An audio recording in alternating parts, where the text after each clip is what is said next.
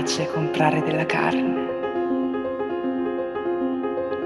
Maiale, vitello, pesce, lumache, pollo. Tutto è buono per il vostro corpo di carne.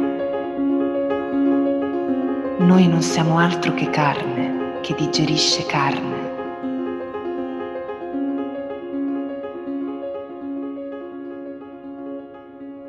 Viviamo in un universo di carne. Non ho alcun dubbio su questo. Tutto è carne. Quando è che per la prima volta mi sono reso conto che comprare della carne era il mio unico vero piacere? Già da bambino amavo guardare le vetrine delle macellerie e la vista della carne cruda ancora fresca ha fatto esplodere i miei primi orgasmi. Per tutta la vita non ho fatto altro che acquistare carne, gli intestini e le orecchie di maiale, il cervello di bue, il fegato di merluzzo, il ventriglio di fagiano, le code di scampi, il rognone e la lingua affumicata di pecora, la zuppa di pupilla di vipera. Che sono diventato un prigioniero appassionato della carne. Perfino quando sono sazio, conservo nella mia bocca un pezzo di carne cruda e lo mastico all'infinito senza deglutirlo. E se mi succede talvolta di inghiottirlo per errore, mi pervade subito una profonda solitudine. Ma quando è che ho addentato per la prima volta mangiando un hamburger spiaccicato sul tavolo, il tavolo stesso? Questo deve essermi successo poco tempo dopo la notte in cui mia moglie è scomparsa dal letto in modo inspiegabile. Lo shock di questa storia confusa mi ha allora avvicinato intimamente alla cosiddetta natura inorganica.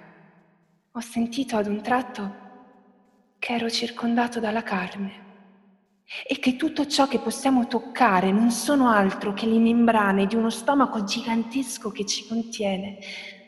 E ho assaggiato, sì, ho assaggiato il legno del mio tavolo, il cuoio delle mie valigie, il vetro delle mie finestre, l'argento delle mie stoviglie, e mi sono imbottito in una notte di estasi rivelatrice nella metà dei miei libri.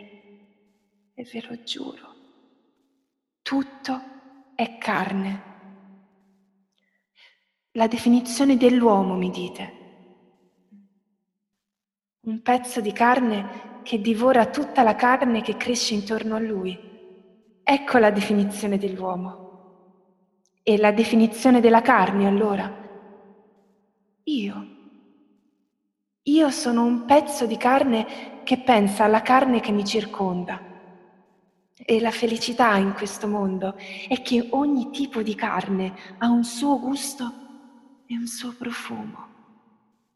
Io non potrei dirvi quale rapporto intimo ho avuto con me stesso quando ho provato per la prima volta la mia stessa carne. Eh, ma è il gusto del mio cuore che mi ha fatto tuffare definitivamente dentro me stesso. Da allora non ho più bisogno di nessun tipo di carne estranea alla mia, la mia lingua mi basta. Al momento il mio scopo è di scavare con la propria bocca all'incontrario, penetrando fin dentro le mie viscere. Io sogno di potermi fare avvolgere dalla mia bocca e di vivere rinchiuso nella carcassa delle mie papille gustative. Io sono diventato un perfetto perpetuum mobile. Sono capace di mangiare la mia stessa carne senza escretare niente. E nutrendomi della mia stessa carne mi carico dell'energia di cui ho bisogno per mangiare la mia stessa carne, che ricresce sempre dopo che l'ho mangiata. Il momento più affascinante di questo festino è quando mordicchio i bordi del mio cervello. Nulla cresce più velocemente nella mia bocca del mio cervello, che mi circonda come la buccia di una mela dalla superficie a forma di piaga aperta, nel momento in cui viene masticato. Ho perfino paura che, a causa della forza di rigenerazione del mio cervello, io abbia iniziato ad ingrassare. Vorreste sapere da dove viene questo desiderio di affondare i miei denti negli strati più profondi del mio stesso cervello? Mm. Francamente, non lo so. Non ho più risposte. Forse c'è qualcosa che mi attira nel cuore stesso del mio cervello e dove voglio affondare i denti, ma sfortunatamente cresce più velocemente di quanto io lo mangi.